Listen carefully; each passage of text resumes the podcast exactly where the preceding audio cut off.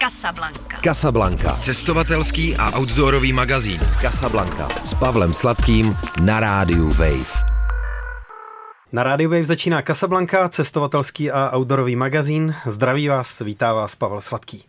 Dneska to bude o Arctic Circle Trail a o Gronsku a naši dnešní hosti jsou Pavel Stejskal, ahoj. Ahoj. A Jiří Kalat, ahoj. Ahoj. Právě s nimi budu o Arctic Circle Trailu uh, mluvit, protože se z něj přednedávnem vrátili. Co vás to napadlo se na něj vypravit? to je dobrá otázka, totiž celý to vzniklo jako nápad na jednom našem společném víkendu, kdy my chodíme po Čechách a potom Pavel, on je takový aktivní a má rád ten sever mnohem víc než já, jsem spíš na ten blízký východ, tak eh, to začal řešit a najednou našel dobrý letenky a řekl, že koupíme letenky. A já jsem řekl jo, Pavel je koupil, pak se ještě připojil Lukáš a Karel a nejenom mě došlo, že jedem. Že už není cesty Že už není cesty zpátky, no, že už je to koupený a, a takhle to vlastně vzniklo, no, plus minus. A Pavle, pro tebe to byl dlouho vysněný sen, do kterého si teda vtáhnul ostatní, nebo jak to bylo? No ani bych neřekl jako vysněný sen, jako tak 90% mých cest jako míří někam na sever, za severní polární kruh, hlavně teda do Norska, do Skandinávie. A jako dlouho jsem jezdil tím prstem po mapě, takhle po tom Grónsku a vždycky jsem si říkal, jak to tam vypadá, díval jsem se na různé fotky a tak. Ale asi vždycky jsem měl takový blok, jako že to je moc drahý, že ty letenky jsou moc drahý a že to je jako složitý se tam dostat. No a vlastně nikdy jsem se vysloveně jako nedíval na to, kolik vlastně ta letenka stojí a tak. A pak jednou jsem se teda tak jako podíval jako náhodou, jak teda vlastně, kdybych tam chtěl letět, jak kudy tam dá dostat a tak. A najednou mi to přišlo vlastně schudný, že to není vůbec jako nějak náročný.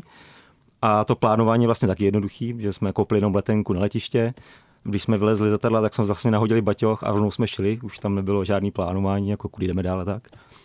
No a tak jsem tady takhle řekl kluku nebo kamarádům, jestli by někdo nejel, Jirka se ozval hned, a další se přidali a tak jsme vyrazili. to se tak někdy stane, že když se člověk kouká, tak najde no. a jede potom. Pojďme hned na začátek říct, upřesnit, co to Arctic Circle Trail je a že to není teda okruh, mm-hmm. jak by to třeba taky mohlo vypadat eh, z toho názvu.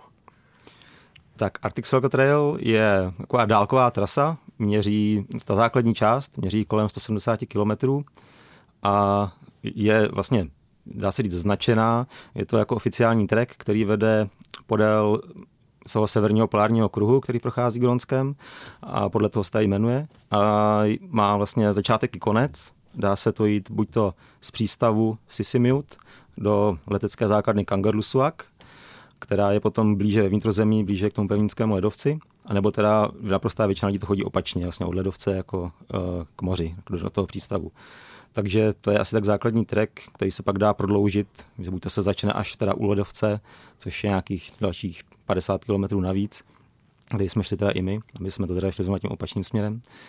A jinak je to aktivita asi místních, kteří se rozhodli, že si vyznačí tady ten trek takhle v, tém, v té uh, oblasti, která je pro Inuity vlastně takovou historickou oblastí, kde je spousta lovců, kteří tam loví a je to vlastně asi v celém místě takový to pásmo, ze kterého ten led a sníh odtává přes léto asi nejširší to pásmo na pobřeží Gronska, jaké je, že většina, asi 90%, přes 90% Gronska jako pobřeží, nebo celé teda toho ostrova, je pokryté ledem, jsou odtátá jenom tam takový ty, ty pruhy vlastně na pobřeží. A tady ten trail je značený v tom místě, kde ten pruh vlastně toho odtátého sněhu, nebo toho, té oblasti je jako nejširší no, ze všech. Když jsem se podíval na web Arctic Circle Trailu, tak eh, se tam psalo o tom, že není potřeba žádný permit, mm-hmm. ale že žádají všechny, eh, aby se vlastně jako zapsali nebo zaregistrovali pro ten trail. Mm-hmm. Proč to je? Protože tam je hodně lidí, nebo že to je nebezpečná věc, nebo to má ještě nějaký úplně jiný důvod? Já myslím, že, nebo samozřejmě my jsme taky se registrovali, vyplňovali jsme přihlášky i na chatách, vlastně i teď posléze jsme ještě hmm. vyplňovali nějaké věci. A prozatím to je jenom spíš o tom, aby oni měli velký přehled, aby měli přehled o tom, kolik lidí tam chodí, odkud jsou, jakou to má vůbec kapacitu. A protože přestože um, to zní velice dobře, za nás to skvělý nápad, tak těch lidí, kteří jsme na treku potkali, vlastně bylo minimum, a nevím, pět, šest lidí denně, kteří šli prostě proti nám. To znamená, ten primární důvod je počítat. Sekundární důvod určitě nějaká bezpečnost, aby měli přehled, uh, jestli ty lidi vám náhodou někde nemizí v půlce toho treku, že jo? protože jinak to není zase tak těžký se ztratit popravdě, pokud je člověk trošku nešikovný a přijde mlha a nebo někam spadne, to znamená, i tak pak mají přehled, hele, dobře, vyšlo nám 100 lidí, vrátilo se 90, 10% ztráty, asi bychom s tím měli něco dělat. Jo, nebo tak nějak já to trošku jako představuju. Je to tak, no, jako ještě, eh, co jsem o tom načetl, tak eh, je velký problém s tou přelíněností. A například eh, dívají se vedle na Island, kde už teda vlastně s tím overturismem, což je takový velký téma v současnosti, mají docela jako špatné zkušenosti, tím, že se tam staví spolu velký jako hotely a tak. A tak vlastně oni chtějí mít ten přehled, kolik lidí tam projde a podle toho vlastně upravovat eh, jednak ten management toho odpadu, protože tam vzniká jako spousta odpadů na těch chatách. Sice všude píšou, že nechtějí, aby lidi tam ten odpad nechávali, všechno, co si člověk přinese, si musí odníst, ale i tak to odpadu tam jako hromadí hodně a tak vlastně chtějí už i kvůli tomu jsou teďka takové debaty, jestli neredukovat ten počet lidí, kolik tam za ten rok jako projde, protože když by těch lidí tam bylo moc, tak už to prostě přestanou zvládat, přestanou, že ten odpad by museli nějak svážet, což teď asi dělají v zimě někde na schůtru. A tak vlastně chtějí mít ten přehled, no, o tady ty statistice, aby nedopadly jako Island. To hmm. jsem tak různě se načetl, to jsem viděl na různé eh, informace no, od těch lidí, kteří mají na starosti tu zprávu toho treku. Mně to připadá jako ta úplně nejzákladnější věc, že na takovémhle trailu, a nemusí to být buchví jak, hmm. jako mega severský eh, trail, počítám s tím, že si odnesu eh, všechny odpadky, které po mně zbydou. Za prvé jich hmm. jako nebývá tolik. Něco po snídaní, něco po večeři, nějaké obaly eh, od jídla a mám jako pitlík věcí, který hold se mnou ten týden ještě dojde a pak to někde v posledním bodě nebo při návratu do civilizace vyhodím. Ale Evidentně to tak jako samozřejmá věc asi není, nebo? Není. A pro většinu lidí je, tak ať nejsem nějak skeptický, pro většinu lidí eh, to není, eh, není problém, většina lidí se to opravdu odnáší, ale i tím, že těch lidí přes léto tam přece jenom trošku je, tak okolo těch chat, zvlášť okolo těch chat, eh, se potom kumuluje mm, nepořádek. On je problém i trochu na některých místech, v Čechách je to třeba vidět, v lesích, když máš turistickou stezku, tak je tam spoustu kamenů a pod tím je bílý papírek, že jo? protože přece jenom někam musí chodit na záchod. Taky tohle je trochu problematický, než jsou lidi zvyklí zakopávat. V lepším případě je to papírek, ano. Ehm, v horším jsou to nějaké máčené ubrousky, vlhčené, no. které teda nejsou papírové a vydrží podstatně díl v tak. tom lese. No. Jo, to, že i tohle se objevuje, a to znamená, no jsou prostě lidi, kteří na tom trailu, na ten trail nejsou úplně připravení a nemají ani tu ideologii v úvozovkách trošku toho trailu, aby vnímali, co mají a co nemají dělat. Už jste to vlastně načrtli, eh, protože jsme se bavili o téhle provozní stránce toho treku, ale na Arctic Circuit Trailu, trailu jsou teda chaty. Byste eh, sebou měli zároveň stan, ale zároveň jste část nocí strávili pod střechou. Mm-hmm. Je to tak. Vlastně ten trail je rozfázovaný, dá se to ujít, jako jsme šli my, zhruba průměrně těch 20 km na den a tak zhruba v těch rozmezích jsou postavené chatky a každá je jiná. Je to tak od nejmenší, která má asi tuším tak čtyři místa na spaní, po největší, která má 20 a ta jediná teda, ta, potom uprostřed toho treku. A jinak většina má tak kolem 6-7 míst na spaní. Takže my jsme vlastně jako nepočítali s tím, že tam budeme mít místo, protože tím, že jsme to šli v tom opačným směru, než naprostá většina lidí, tak jsme tušili, že ten den vždycky přijde někdo proti nám. Naštěstí jsme tak první tři noci měli štěstí, že jsme v té chatě spali, ale potom už vlastně jsme lidi potkávali a stavili jsme stany. A jinak vlastně ty chatky jsou zdarma, ta permice, vlastně padlo na začátku, žádný permice neplatí a v tuto chvíli je to všechno vlastně tam eh, je financováno, teď přesně teda nevím, jakým, jakým mechanismem, ale je to zdarma, teda vlastně to ubytování na těch chatkách a nemusí se to nějak rezervovat dopředu a kdo přijde dřív, ten má místo. a některé z nich jsou fakt rozkošně vypadající červené boudičky. Naprostá většina, jo, kromě jedné jediné, která je úplně na začátku u, nebo pro našem případě na konci u té letecké základny, tak to je takový starý karaván, který je dosunutý tam k jednomu jezeru. K tomu jsou ještě takové různé přístavky, přístavky a mm-hmm. taková teráska, ale všechno to je hodně špinavý, je tam hodně bince a on to teda hlavně využívají asi i lovci, takže tam jsou různé plynové lahve, jako velké plynové lahve na vařiče, ne, jako ne ty malé bombičky na turistický, ale velké plynové lahve a spousta různého materiálu, jako nějaké hadice a dráty a takové věci, na co používají na nějakou opravu saní třeba tak. A ta byla hodně špinavá, tak to jsme odešli, obešli obloukem a šli jsme začali dostat. Ale nějak ty ostatní červený jsou krásný, jo, jakože ten zbytek chat byl hezký, je to úžasný, když po celodenním dešti vidíš tu červenou chatu, jak ti tam září, a ono vidíš ještě tak dvě hodiny, než ní dojdeš, jo, a pak si do ní zalezeš, tam je relativně teplo, nefouká tam a člověk se tam může v klidu vyspat a hlavně bez komáru, že tak jako dobrý. Teď pojďme k jednomu z těch klíčových elementů cesty a to je počasí. Vy jste měli hodně pěkné počasí. A my jsme až po tom návratu, tak Pavel zjistil, že jsme měli asi nejhorší počasí za x let, protože tam spadlo třikrát víc rážek než normálně.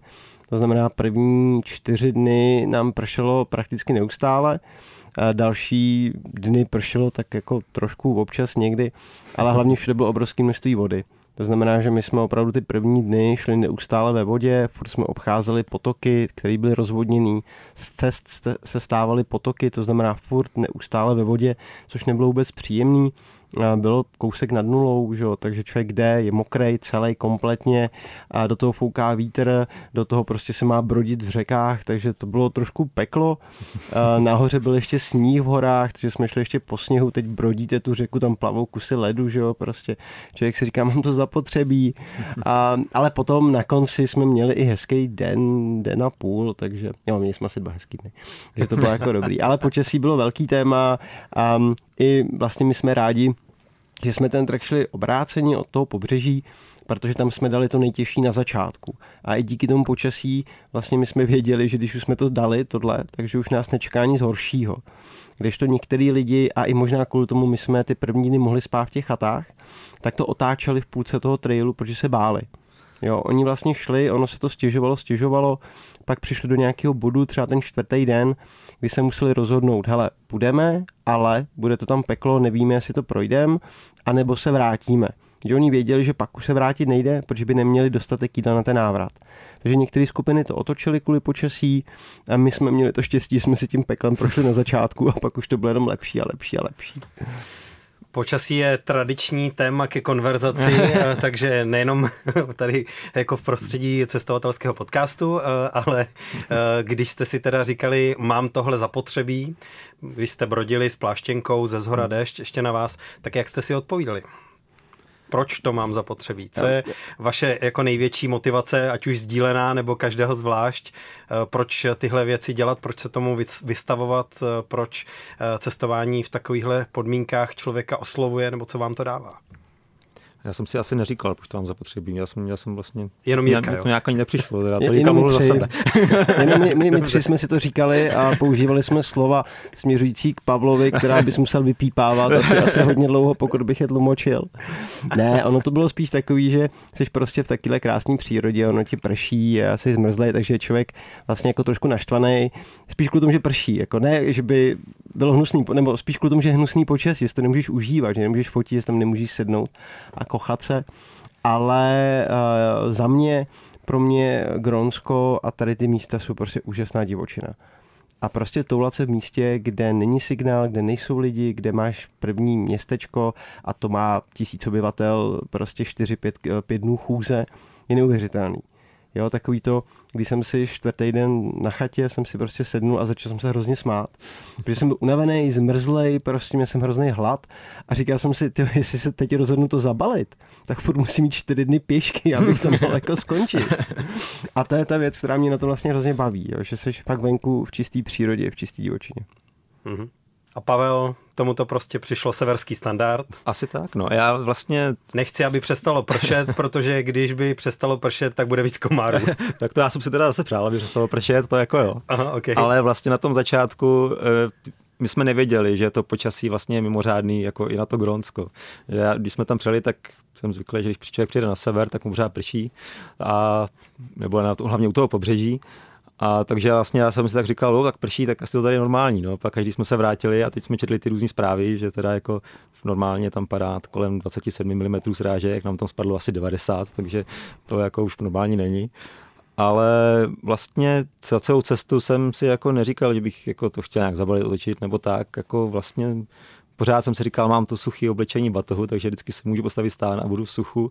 A když člověk jako eh, si dbá na ty věci, aby vlastně tady ty základní věci jako vydržely v suchu a pořád měl nějaký tu, to čiště, tak vlastně se dá přežít pak cokoliv. No. Takže to je asi o takovém nastavení. Já, a pak teda taky si myslím, že asi tu komfortní zónu už mám trošku posunutou na určitý hranice, že už mě asi jako nevadí jako přebrodit řeku v, plně v oblečení, jako, nebo a jezero jedno, co jsme brodili.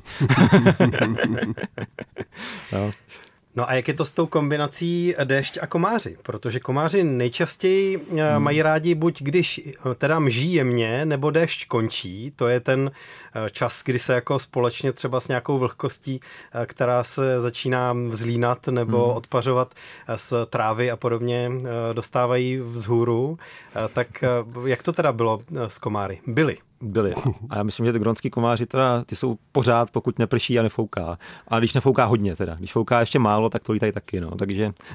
a ono, i když prší a člověk je schovaný, tak oni přijedu, přiletí hmm. od oni se vydaří. Jo, jo jako no to, jakmile se člověk zastaví, a, tak jsou komáři. Hmm. Já mám fotku, a, když jsme brodili řeku, pršelo, jsem sundal kalhoty a během tří vteřin jsem měl úplně černou od komárů, protože jsem tam vytvořil nějaký, nevím, závětří, nepršelo mi na tu nohu, jak jsem se vohnul, že jo, tak najednou plný komárů, takže v Gronsku byli komáři vždycky všude a když náhodou nebyli, tak jsme si říkali, to, co se děje, to je něco špatně, bude to ještě horší a bylo. Přilítly muchy nebo něco takového. No ale komáři, kteří fungují i za deště, to je jako no, no. solidní čeleť. A, a pak ještě druh. to nebezpečí, když člověk jde a má vítr dozad, tak vlastně si před obličejem vytváří závětří a oni to závětří hnedka vycítí a tak má člověk všude před obličejem. Mm-hmm. Takže je lepší, když fouká jako ten vítr proti, protože pak to závětří vzniká někde za baťohem a tak tam máš ty komáři jsou. Já jsem na jednom vzkazu ze sociálních sítí vyčetl eh, poznámku, když potřebujete na velkou, tak se nejdřív musíte natřít repelentem, mhm. než vykročíte někam uh, do krajiny, uh, vykopat díru a udělat velkou potřebu, protože je to prostě, trvá to příliš dlouho na to, aby eh, komáři nestihli vás jako zacílit, zaostřit. Hmm, je to tak, no. Ruce, obličej i nohy ideálně, protože jinak je člověk hned pokousaný, ale hned. A koupit místní repelent. A koupit místní repelent. To je jako opravdu, jsme Aha. koupili hmm. místní repelent, který se sice vyrábí v Austrálii, ale to nevadí. ve, for, ve formě pasty. Ve formě pasty, ano, ale to je jako krém, jako sluneční krém a člověk to na sebe maže furt na obličej, na ruce a to, to jako zabíralo. My jsme si původně mysleli, že to nezabírá, protože občas nějaký komár jako hmm. přisál. A pak jsme zjistili, že komár je tam tolik, že to vlastně funguje. Vždycky jenom ten jeden je nějaký geneticky modifikovaný, že tam zrovna jako proletí. Oni tam psali, že 80% komárů to odradí, takže to no. Bylo zrovna těch 20%, který teda jako plešli toho ochranou, ale to už se dalo. jo, to bylo fakt jako super. Bez toho, bez, z jakýkoliv jiný repelent nefungoval, ale tohle to jako boží, tohle to fakt bylo super. A pak moskytiera. A pak moskytiera, no. Bez ní by taky člověk asi zešílel. Hmm.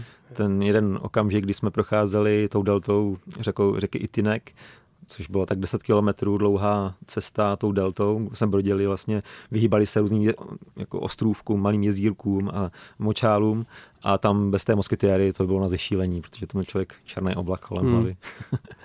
A není teda důležité, že to je ta pasta i protože to udělá trošku vrstu, no. jako nějaký takový film, že to prostě není jenom jako nástřik, který se sákne do té kůže kompletně, ale že to no. že tam je i mechanicky jako jo, nějaká Pravděpodobně. Pravděpodobně. Oni pak tam přiletěli a ty nožičky se jim uchytějí v té pastě.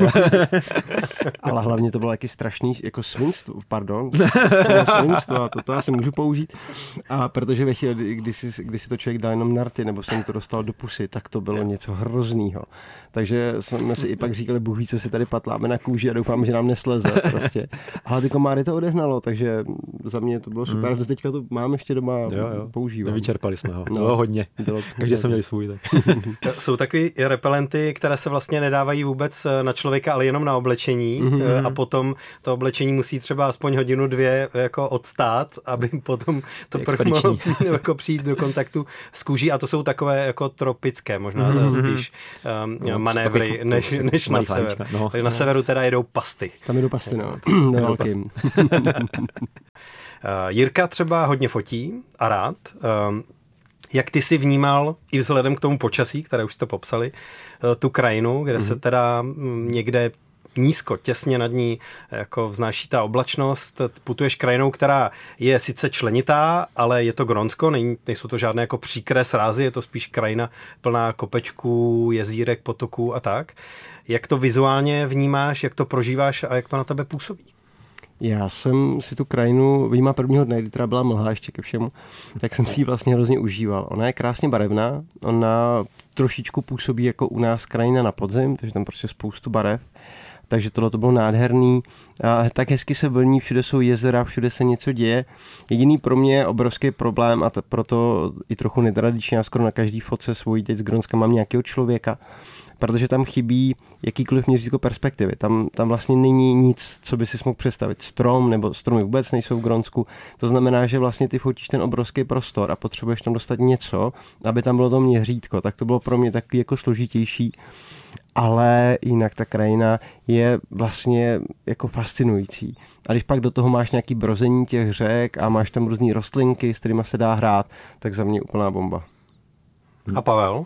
To vidím podobně, no. Já hlavní věc, nebo kvůli které jsem tam jel, byl ten nezměrný prostor, ve kterém není žádný vlastně vidět žádná lidská aktivita, nejsou tam žádné silnice, žádné domy, žádné, kromě těch chatek, ale tak těch tam je šest na těch 180 km, žádné e, vedení vysokého napětí a vlastně je to takový ten klukovský sen do té divočiny, která ještě není tím člověkem poznamenaná. A je tam ten nádherný klid, kde vlastně nejsou žádný motor, žádný hluk jako tady ve městě. A jenom hučení vody a foukání větru a to je všechno. Takže tady to bylo vlastně nejkrásnější jako to odpojení. A ještě vlastně ani signál nebyl, takže telefon celou dobu vypnutý a žádný pípání notifikací, nic. Takže ta krajina, a jak říkal Jirka, nejsou žádné stromy, takže se hrozně těžko od, odhadovalo, jak je co daleko. Že jsme se podívali třeba přes tu deltu té řeky a řekli jsme si, tam musíme dojít, a ono to bylo 17 kilometrů, ale člověk to vlastně vidí přes tu velkou, velký obrovský prostor a odhaloval bych to, že to je i na míň třeba, no, takže tam to měřítko tam bylo občas těžký, no. A s tvými dalšími severskými zkušenostmi, se kterými mhm. můžeš nabídnout nějaké srovnání, tohle jinde nenajdeš? Mm, to asi, ne, třeba Norsko je hodně podobné. Jsou místa v Norsku, kde teda jsou velký, hluboký fjordy, velký skály a tak, ale jinak je to Norsko hodně členitý a třeba Handargarvida, náhorní plošina, ta je u Ronsku hodně podobná. Takové zvlnění, jsem tam nějaké jezírko. Takže je to vlastně, dá, dá se říct, to Norsko je hodně podobný, ale je to v mnohem menším měřítku, no. že to Gronsko je opravdu veliký, nezměrný. S Hardangervidou zrovna já mám eh, zkušenost náhodou a to je planina, kde se říkalo, eh, že se trénovalo na dobývání pólu, ne? Že to je, eh, jsou to jako drsné podmínky, otevřená, ale ne jako zas tak členitá krajina, že to bylo mm-hmm. Amundzenovo hřiště při trénink na dobývání jižního pólu. Jo, jo, je to, no a taky se říká, že kdyby někdo si chtěl jako zkusit přejít Gronsko vlastně přes ledovec z jedné strany na druhou, tak vlastně může být na tu Handargervidu a ty podmínky bude mít stejný. Jenom tam bude mít teda blíž tu civilizaci, takže v případě nějakého problému jako je nějaká možnost záchrany, což v Gronsku prakticky není. No. Vidí na Arctic Circle Trailu eh, člověk eh, nějakou faunu? Nějaká zvířata? Nebo ani ne? Mm-hmm. Um, jsou i spoustu zvířat, které člověk chce vidět, což jsou sobíci, jsou tam pižmoni, jsou tam um, polární liška, polární králík. Mm. Takže tohle to člověk chce vidět, jednou za rok se tam objeví lidní medvěd, což člověk nechce vidět. A, a Nebo vidět, jo, ale Vidět, jo, ale jako hodně, hodně z dálky. Takže vlastně my jsme skoro každý den okolo nás chodilo spoustu sobů a paradoxně hmm. jakoby osamocený žádný stáda, ale vlastně furt okolo nás bylo docela živo. A v noci jsme slýchávali i vytí, tak jsme si říkali, že buď jsou to uh, psy uh, z divočelí, a nebo nevíme, hmm. co to je, a radši jsme se nebo neptali. Lišky, a nebo no. lišky to, to byly, no. Takže jo, je, to, je tam docela živo kolem. Hmm. Toho, med, toho medvěda jako možná vidět chceš, ale hlavně nechceš, aby viděl on tebe. No, no, no, jasně, no. Přemýšlím, jestli lišky vyjou.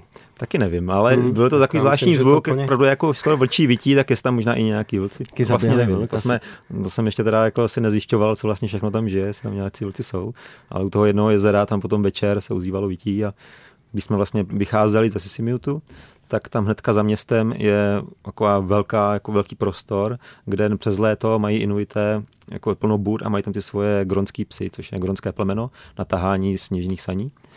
A e, ty psy tam přes léto jsou a pak v zimě teda jako tahají ty saně a pracují a tak, ale přes léto tam vlastně nabírají tu energii. Mm-hmm. A když jsme procházeli ten první den vlastně mezi těma psama, tak to taky byli takhle všude kolem nás. Tak jsme si říkali, jestli náhodou to nejsou i oni, že by třeba vžili i divoce, nevím, jak to tam ty psy mají, takhle mají. Mimochodem, aby si to představil, tak ty máš to lidský město Sisimiut a to psí město je tak přibližně stejně velký. No. Jo, to, je, to je jako no. obrovský uh, prostor, kde jsou boudy, kde jsou psy.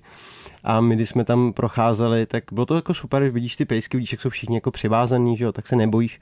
Já jsem pak jednoho fotil, on šel blíž a blíž ke mně. A najednou říkám, už se zastav, už je to dobrý, já myslím si, že není přivázaný. A pak se člověk jako podívá a zjistí, že ne úplně všichni ty psy jsou přivázaný a oni jsou jako očividně na to zvyklí. Takže pro slabší povahy ta, ta procházka tím si městem může být lehce stresující.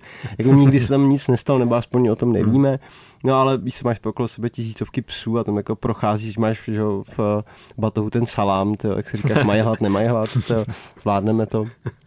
A ty malí štěňata, ty přivázaní nebyly, ty tam tak motali, ty byly rostomilí, ty velký psy. Ale s tím eh, salámem v batohu pomalu přecházíme od tématu krajina eh, k tématu zásoby a jídlo na, na tom treku. Eh, na Arctic Circle Trailu se mimo jiné taky někdy rybaří, ne? Že si to lidi tak, dá se koupit termice a jít s prutem a chytat, no. Ale k tomu jste se nerozhodli. Ne, to jsme neměli. No. A vzhledem k s naším společným zkušenostem z rybaření v Norsku, eh, kdy jsme po intenzivním celodenním rybaření chytli jednu rybu, a tak jsme se rozhodli, že nebudeme pokoušet štěstí. jednohubka. a nebudeme, a nebudeme tohle riskovat. No. Zase člověk to jídlo potřebuje, takže, takže jsme nerybařili. Hmm. takže byl salám. Byl salám. Byl salám a sušený jídlo, no, který zabíralo asi dvě třetiny batohu. No na kolik? Devět dní no, eh, zásoby? Mm, byli jsme na deset dní, se počítali, no. No vlastně na deset plus ještě třeba dva dny hmm. v tom batohu byly, kdyby náhodou nějaká rezervička, protože ono přece jenom to počasí se může skazit, nebo si člověk vymkne kotník nebo něco hmm. a prostě na té chatě najednou potřebuje strávit dva dny. A jelikož uh, fakt jako počítáš každý gram, tak ty opravdu i to jídlo bereš prostě tak, abys to na ten den měl. To znamená, že jako rozdělit porce potom jako najednou nefunguje, protože ty máš tak, tak nějaký minimum, že Takže my jsme měli nějakých 10-12 dní v tom batohu jsme měli, kdyby náhodou. A i tak to bylo hm, docela těžká věc, no. A tak Těžké na záda a lehké do žaludku, jo? Ano, ano. No, Nebo, no. no je ta, která se pronese. No, jako samozřejmě on člověk ten, ten první, druhý den je to v pohodě, ale pak najednou přichází hlad, který vlastně jako ten čtvrtý, pátý den už se strašně těžko utišuje, jo, protože ty, ty porce, které máš, oni jsou velký, oni jsou jako v pohodě, jo, ale teď ten tam mozek říká, že tam ještě něco mám, bych si ještě jako no, mohl dát. A nesmíš. A nesmíš a teď jako je zima, že říká bych, ale jako když s ním ještě tu druhou čokoládu, že jo, tak mi to udělá dobře a tak. Že to je jako zajímavý, ale člověk nesmí, no, člověk prostě se musí udržet a prostě jedno, jedno sušené jídlo k obědu a víc, víc, víc hmm. nejde, no psychologický boj cestovatele se sebou samotným. No. a pak ještě nejhorší bylo, když jsme měli ten úplně jeden den volna, když jsme si řekli, že si dáme tak v polovině treku jako asi bychom se trošku zagenerovali, tak celý jeden den jsme na jednom místě a tam bylo nejtěžší se přesvědčit tomu, že nesmí míst, protože jak člověk nikam nešel, tak měl pořád takovou tu tendenci něco tát z toho batohu a něco jíst.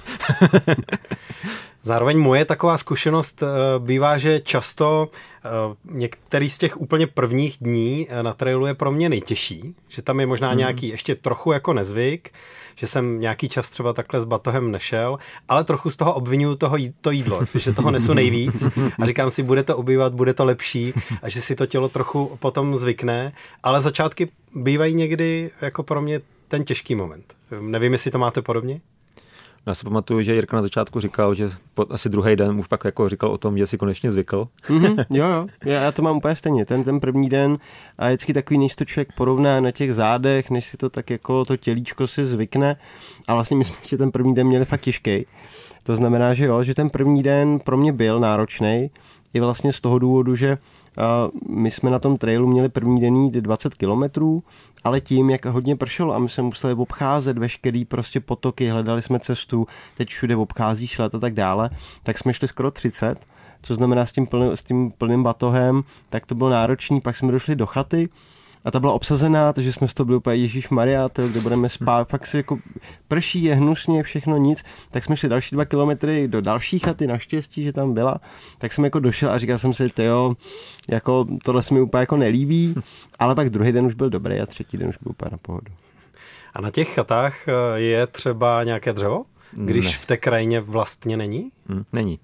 Tam dřevo není nikde. No. Topit se tam dá jedině kerosínem, co- který se teda na některé na ty chaty většinou člověk musí dovít sám, protože tam ty zásoby nebývají. Na jedné jediné jsme naš- našli malý zbytek v nádrži, ale jsou to takové plynové eh, kamna a zvenku na kabině bývá vždycky ta nádrž, kam člověk musí ten kerosín nalít a pak zapálit vlastně vevnitř. No. Takže to se nám povedlo jednou, jinak jsme netopili. No. Dřevo tam nikde není a dřeva, kamna na dřevo taky nejsou nikde. Hmm. Že vlastně člověk opravdu musí počítat s tím, že co si na tu chatu nepřinese, tak nemá.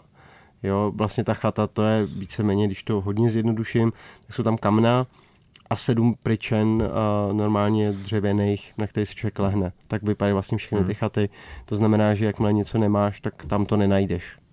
Jo, jako někdy něco, ale spíš prostě ne. Člověk hlavně na to nemůže spolíhat.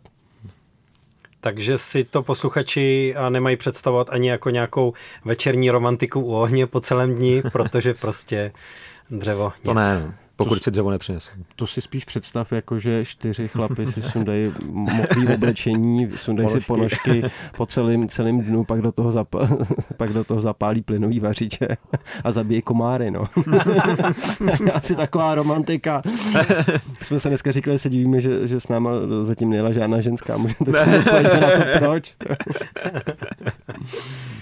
Každá správná romantika je drsná romantika, protože když ta Hmm. romantika začíná postrádat tu eh, drsnou stránku, eh, tak už je jenom z toho takové jako vnější pozlátko. Hmm. Takhle to funguje, ne? Jo, ale zase my jsme si užili i nějaký ty hezký romantiky, jo. Ono, a třetí den, čtvrtý den nám ráno nepršelo, že jsem si prostě vytáhl spacák karimatku, dal jsem si snídaní venku, koukal jsem na jezero zamrzlý prostě, tak to bylo, to bylo nádherný.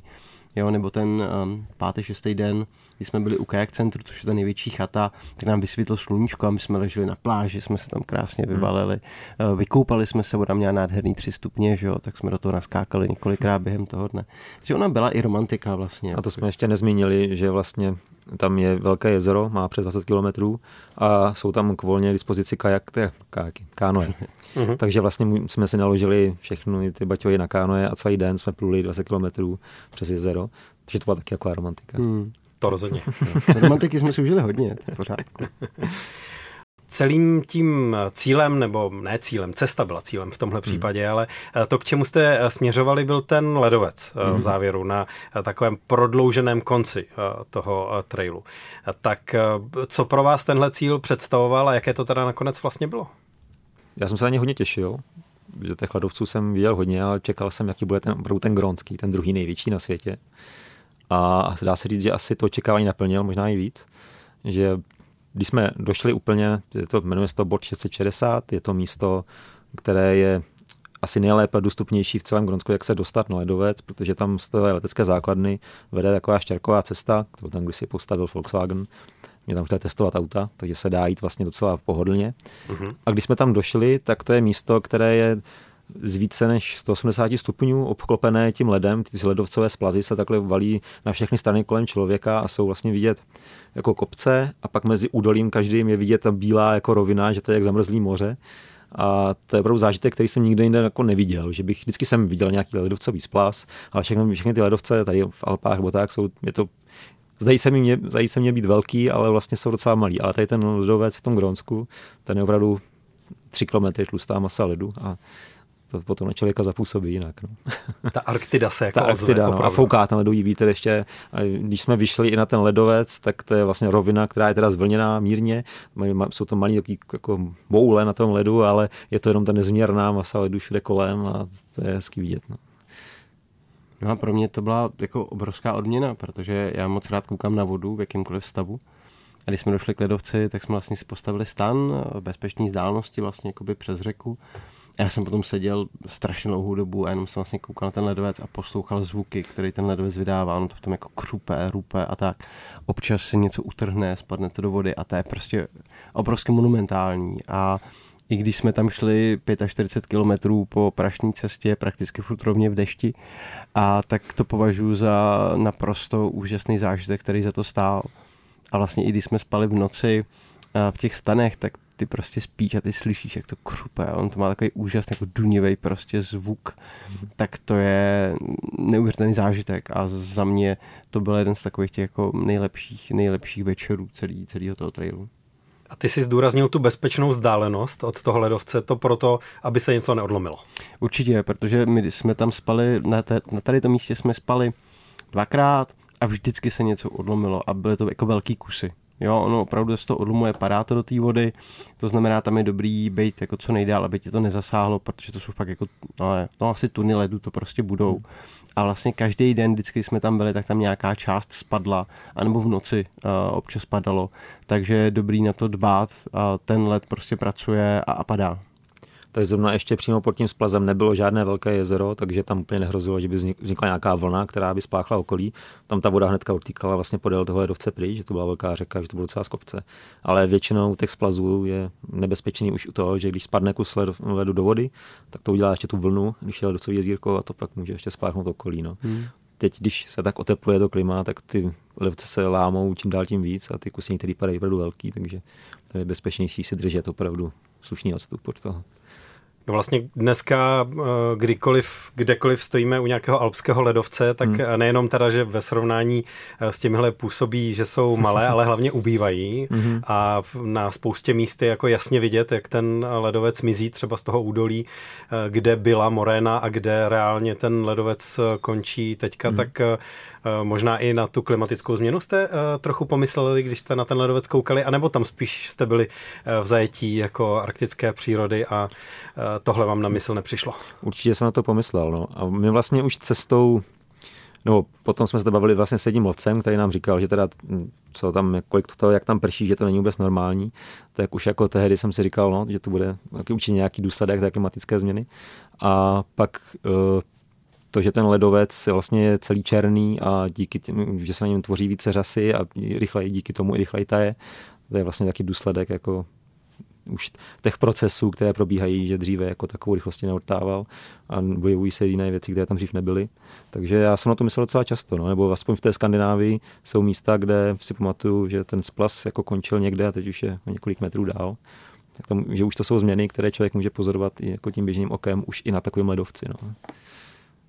A pokud bychom eh, teda eh, návštěvu a pozorování ledovce označili za nějaké pomyslné završení hmm. Eh, té vaší cesty, tak potom bylo co z hlediska dopravy, návratu, zakončení toho trailu?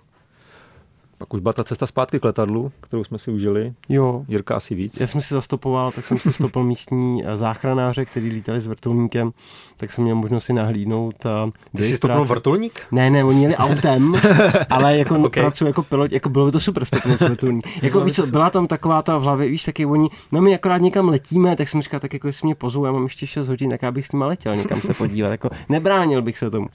Ale ne, tak jsem měl možnost si se s ním pobavit o tom, co se děje třeba na trailu, jestli tam jako lítají někdy, jestli tam někoho zachraňují a tak.